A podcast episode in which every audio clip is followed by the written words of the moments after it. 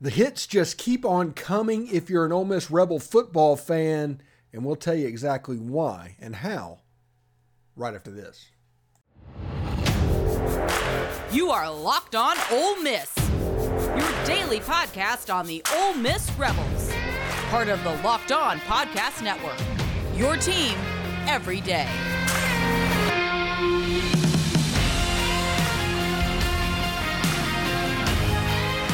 Thanks for making um, the Locked On Miss podcast your first listen every day. We are free and available wherever you get your podcast, including YouTube. I just want to let you know that this episode is brought to you by FanDuel Sportsbook. It's the official sportsbook of Locked On. Make every moment more. Visit fanduel.com slash locked on today to get started. Hi, I'm Steven Willis. This is the Locked On Ole Miss podcast. Hope everybody's enjoying their week. Let's go ahead and get started with Cam Beaver, Beavers from Bay Springs, Mississippi, a defensive lineman in the 2024 class committing to Ole Miss. I'm very excited about that. He's a top shelf player. He he is a good player. He's somebody that's in the right around the top 100 in the country. He's rated at third or fourth in in Mississippi. He's out of Bay Springs, Mississippi. He's a 300 pound defensive lineman, and if you look at these highlights, you can tell that he doesn't look 300 pounds. He holds it extremely well. He's this is a big time pickup for the Ole Miss football team, mainly because this is this defensive line class in Mississippi is important, and with the commitment of Jeffrey Rush and Cam Beavers already in the boat, two top 200 players in the boat, you can move on to I don't know what to the main course that has a chance to have an unbelievably special class in the state of Mississippi because Kamarion Franklin still out there, Jamonta Waller still out there, two players that Ole Miss is really really high on, and somebody that I think Ole Miss is going to get one of them. So with the advent of Kameron Beavers, with Jeffrey Rush, defensive line and recruiting in 2024 at this point is going fantastically. Now everybody can kind of put their attention on that last piece, whether it's Waller or Franklin or even both, and try and let that happen as well. Kameron Beavers, um, you know, he's 152 in the 247 composite. He is, um, like I said, right around there. I kind of clicked off of that. I had it saved, but um, went there to the 24-7 things on there instead. But you can see down below exactly where he sits in on 3 ESPN rivals and 247 where they sit on the consensus. He's a consensus 137 recruit nationwide and fourth in the state of Mississippi. No, a weird thing I was looking at whenever I was going through trying to find stuff for this segment is how little Mississippi State is appearing right now in like the top 10 in the state of Mississippi. If you look at the on three consensus and do the state ranking, it's basically Ole Miss is the in-state school, and then out-of-state schools are coming in for some of these major prospects because there's a lot of four stars that are living right now in this class um, for Ole Miss and for the state of Mississippi. So we've told you over and over again, if you're an everydayer, you're aware that this Mississippi class is special. It, it just really is. And Ole Miss needs to do well, even though they haven't been recruiting high school students well in the last couple of years, or at least numerously. Uh, this year is a year they needed to make an impact in the state of Mississippi, and I think they are. I think it honestly, it getting Aiden Williams and getting Suntarine Perkins last year kind of springboarded them into this class, and now Jeffrey Rush, Kameron Beavers, um, you've got one of the players from Picayune and Chris Davis. You can see that they're building up their in-state roster as we speak. So I'm, I'm pretty excited about Kameron Beavers and what he can become. Now, let's change gears just a little bit. All right, let's change gears just a little bit.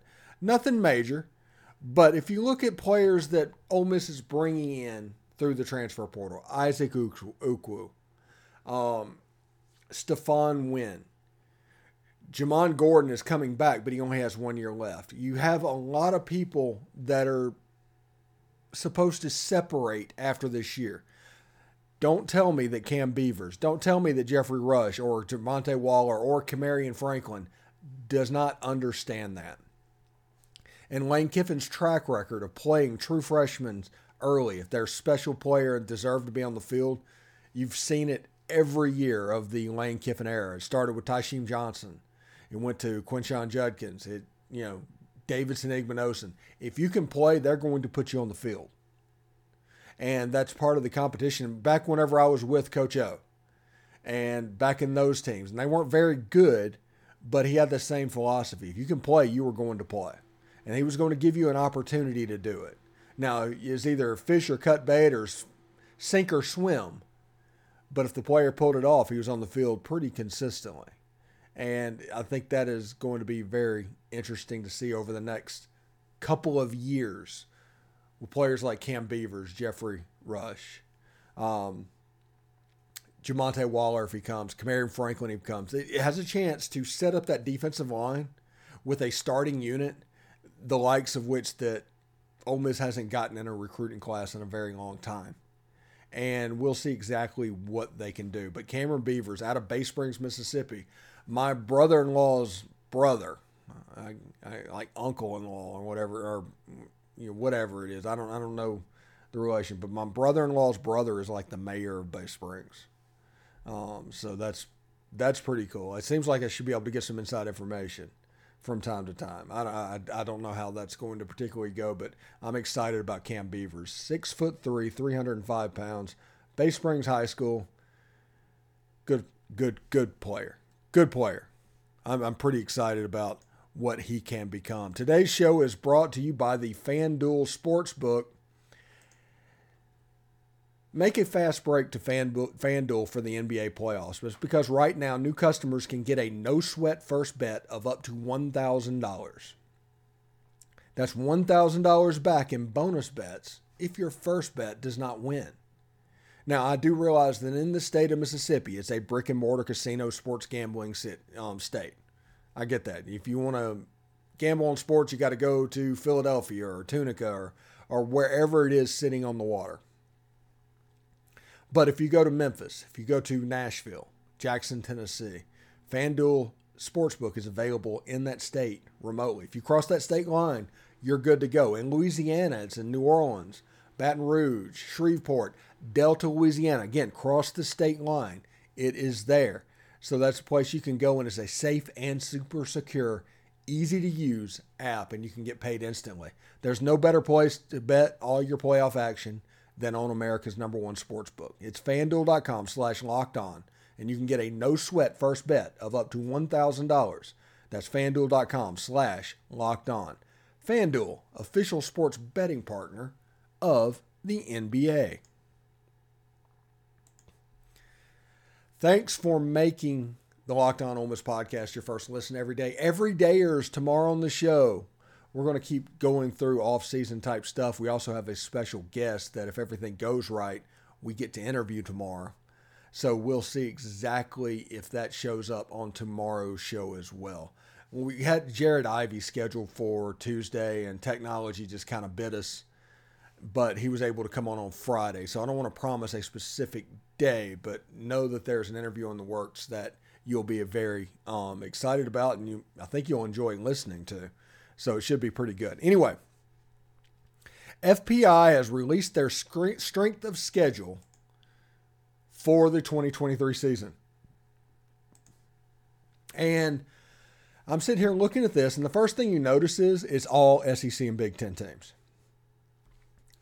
I mean, you have to get down to, let's see, the first non SEC team is Texas from the Big 12 at number 12.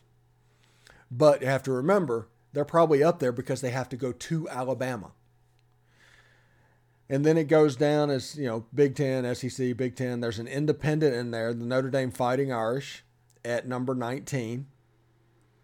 But that's probably also because they play Big Ten teams. And Georgia Tech Yellow Jackets, who travels to Georgia. You can see the theme here. It's SEC and Big Ten in the toughest schedules and teams that have to go to SEC schedules or two Big Ten schedules. But it's number one, Ole Miss, they go to Alabama and to Georgia. There's nothing you can get around that. Everybody talking about how tough the schedule is. The t- schedule is always tough. The difference that Ole Miss has is between sixth and one. Between 10th and one. We're talking fractions of margins. This is a consistently top 10 strength of schedule that Ole Miss has. So it might be tougher this year because they're number one in the country. It's not like, and Ole Miss normally gets an easy schedule. You know, you can have like Mississippi State, and this isn't a shot at Mississippi State at all, but they're 24th. Most every SEC team's in the top 30. Um, the lower end would be Alabama and Georgia because they can't play themselves. But Mississippi State does not really necessarily play a tough Power Five opponent. They only schedule teams they think they can win. I think they have Arizona or something like that early on in Starkville. So it's a home game on top of everything else. They get to avoid Georgia, so the schedule is going to naturally drop down. That, that's just the way this is. And Vanderbilt, God bless them, 27th strength of schedule. God bless the SEC schedule. So we'll see exactly how that goes. But Ole Miss also has an FPI ranking of 16. If you look at other teams with insane strengths of schedule, you have FPIs of 75, 78, 31, 30, 39, 44. You get the idea of how this goes. So they do think highly of Ole Miss. They do think the schedule is going to be ridiculously hard. And I can honestly say my expectations for Lane Kiffin whenever he got the contract that is near $9 million, and I think it's in the eights in year one. So we'll go easy on Lane in year one because of how hard the schedule is. His floor, his absolute floor, the absolute floor that Ole Miss football can go and not get blowback on is eight and four. And that isn't about talent. That isn't about anything. I believe that whatever number is on the right on the left side of the coach's salary. If he makes over $8 million a year, that number is 8. If he makes over 9, that number is 9 because it just needs to be that way. If you had a if you had a 6 million dollar contract, put it at 6. But he's over 8. We deserve 8 wins. Give us 8 wins. Fix the problems at the end of last season, make this season better. Simple as that. If you can do that, you have a chance to position yourself in the right way for 2024 because we've all talked, every dayers can attest of how important 2024 is for me. The start of the college football playoff expanded edition, um, the SEC's changing, um, the Big Ten's changing, college football is changing. 2024 is a massive, massive season. And I don't think that needs to be lost on anyone. But if you look at these FPI strength of schedules, it's basically all SEC and all Big Ten teams. And the, t- the other teams that are in there have to go to SEC stadiums or have to play really tough SEC teams or Big Ten teams. So it kind of is what it is. So if you want to look at the SEC ranks, we'll do that real quick before we get out of here. Number one, Ole Miss, number three, Florida, number five, Auburn, number six, Arkansas. You can see how it goes. See what I'm talking about? Tennessee, number eight. I have to go to Alabama. South Carolina, 11. They get Clemson, believe it or not. So, on top of having to play Georgia, they get Clemson as well.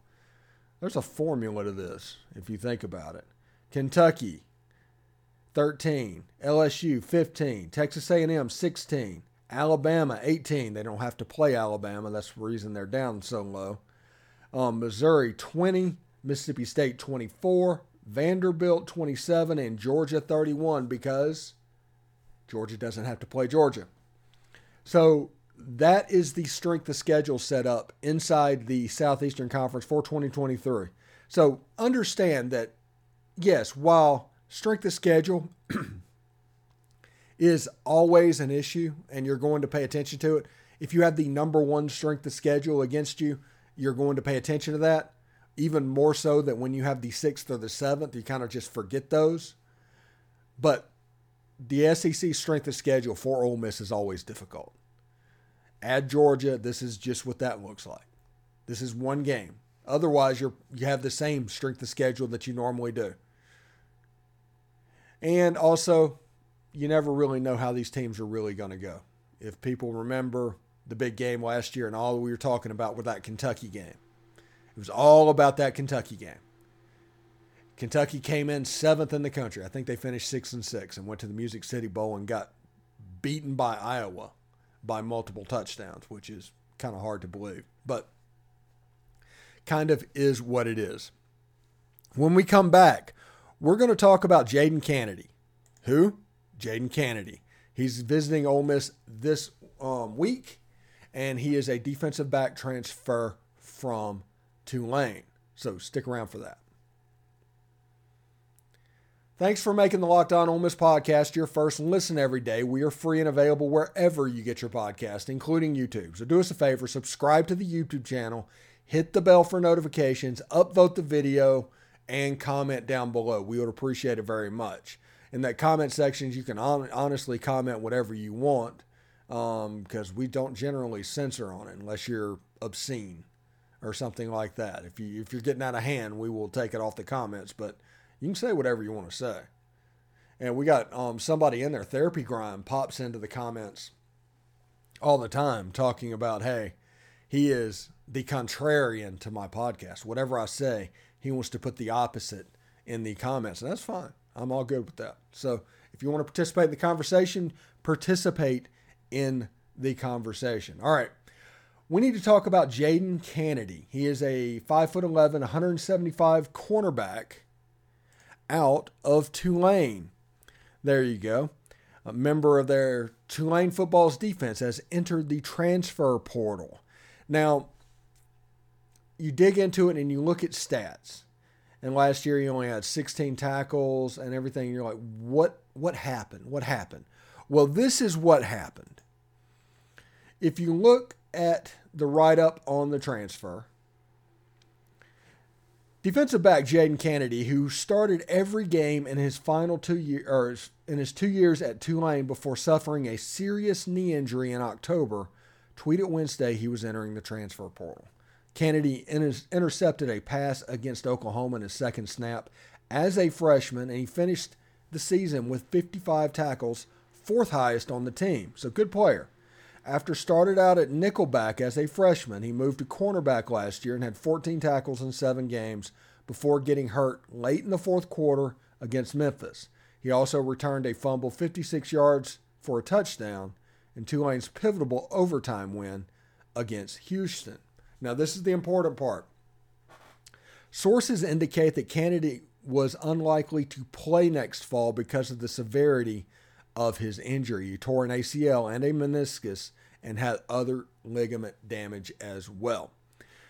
So that's an important thing to realize what's going on. Now, Lane Kiffin talked to Ole Miss fans probably two months ago about the transfer portal, three months ago, and mentioned about how it's important to be able to go out and get depth now. You can find depth in the portal.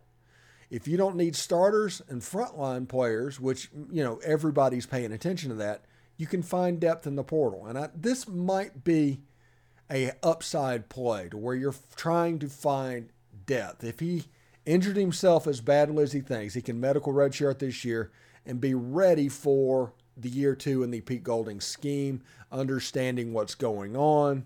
So we'll see exactly what happens with Jadon. He's a pretty good player. Here's the write up that we were telling you about earlier. Um, he's a pretty good player um, as you can as you, saw with him intercepting a pass in his second snap as a true freshman. Um, so he picked off Spencer Rattler, mm, you know. So he can play at the top end at the SEC level. He's a good player. He is a well coached player. If you look at Tulane's defense, that is a well coached defense. So I don't doubt his ability to pick up what's going on and the Jadon Canady that was at the height of his game as a freshman in the first part of his sophomore year, coming in and having the ability to do it. It's, it's all about whether or not that surgery takes, the recovery is good, and honestly, Ole Miss has time to wait. They can burn that red shirt year because John Saunders is sitting back there at free safety. You have Deshaun Gaddy and other cornerbacks that are coming in for one year. Jadon Canady can sit. Jadon Canady can learn. Now, I'm not saying he's going to go to Ole Miss, but I am going to say that if he did, it wouldn't be the worst decision in the world. Because this, to me, this is just my opinion, is an example of a team using the transfer portal to find depth, just like Lane Kiffin said months ago that he was going to do. And if you look at the defensive line, the defensive line that Ole Miss just went through, it's another example of them finding depth. Because you look at it and you're like, okay, the frontline guys are fine. I'm all fired up about that. Cedric Johnson, JJ Pegues, Josh Harris, Jared Ivey. I'm I'm cool with that. Now let's find people behind them. And that's what they did. They went out and got Stephon Wynn. Akelo Strong. Or Stone. Sorry. I keep saying strong. Maybe that's because it's an Ole Miss defense now. Um, Isaac Ukwu. Those names. All of a sudden you have a two deep on the defensive line. And the defensive line is actually very, very important to pass coverage. If you can't get a pass rush, if you can't affect the quarterback to where he is just having seven on seven out there, your defensive backfield, no matter how good they are, you could have six Senquez Golsons back there no matter how good they are, they're going to struggle. Since pass rush and defensive back is connected, you have to take care of one. You have to make sure the other has the depth uh, uh that you can handle. Everybody's going to say, what about linebackers? I just don't see the urgency at linebacker that other people think need to exist. I like what they're doing in the defensive backfield, and I love what they did at defensive line. I'm very, very fired up for what this team can become defensively. And I, I do think that it's going to struggle at times just because it's a new system and they're putting in new stuff and they're going to try and figure out ways to do it. And because Pete Golding, if he has been to Alabama, which he has been for five years, which means his defensive system and his ideas, there's been ideas taken from what Nick Saban does and put into his system. That's just the way this works. That's called a coach growing. Well, understand that Nick Saban runs a very complicated defensive system. And if that's the case, there could be a time, a little buffer period to learn at the beginning of the season. And this isn't a year to where Central Arkansas and all that just it goes for 7 games where you have time to get right. You got Alabama and LSU in September. You got to get right earlier. But we'll see exactly how they do it. I, am I'm, I'm like I said, I am pretty fired up about what this defense could become. They are doing what they need to do. Like I said, offensively, they still need a wide receiver one. They still need that. But defensively, they're making moves to where the offensive stuff doesn't have to be as explosive to win.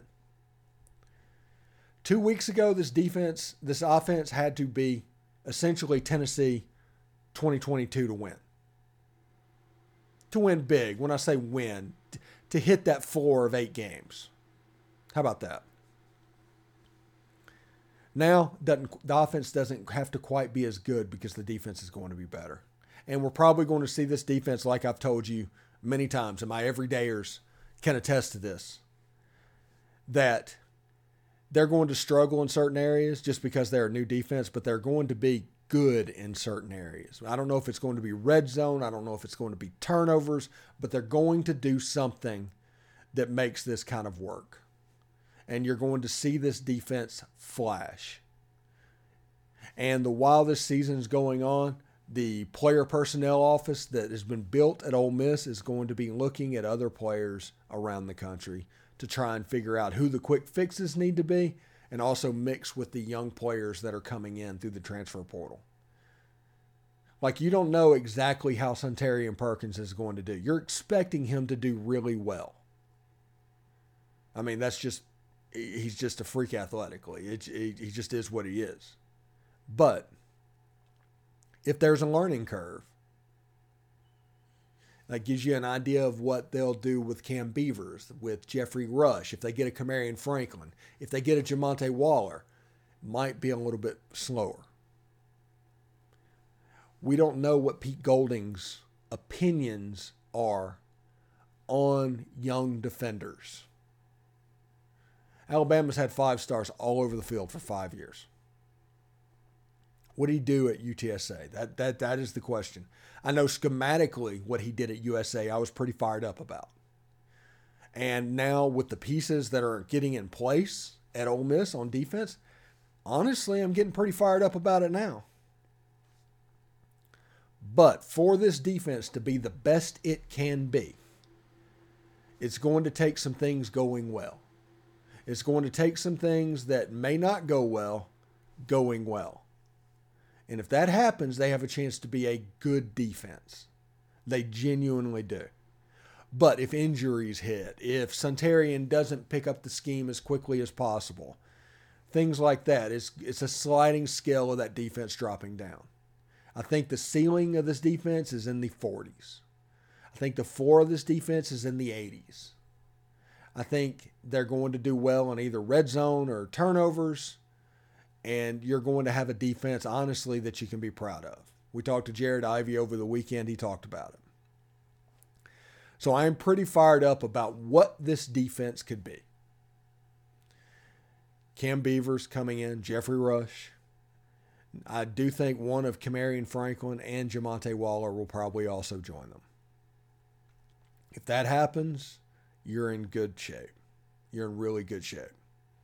And Pete Golding has proven a little bit. He played the kid out of Columbia that was like 360 pound defensive lineman as a true freshman on the defensive line. So he'll play them if they're good enough. But they need to be good enough. And they're recruiting like it needs to be good enough. So that's something you can keep an eye on as well. Anyway, thanks for making the Locked On Ole Miss podcast your first listen every day. Every day is tomorrow on the show special interview potentially. Um, tune in with that. That's it's a big moment in the Locked On Ole Miss podcast, and this is even after Jared Ivey came on the show as well. So tune in for that, and we will um, kind of get to know a certain segment of our athletic department. How about that? That's that's a way to not give it away, but it's a pretty cool interview. So tune in for that, and hopefully, technology will not get us, and it'll be there tomorrow. But anyway, I will talk to you tomorrow. I'll be here regardless, and we'll continue talking about Ole Miss football because we do that every day, and other stuff around Ole Miss athletics. Anyway, hotty toddy.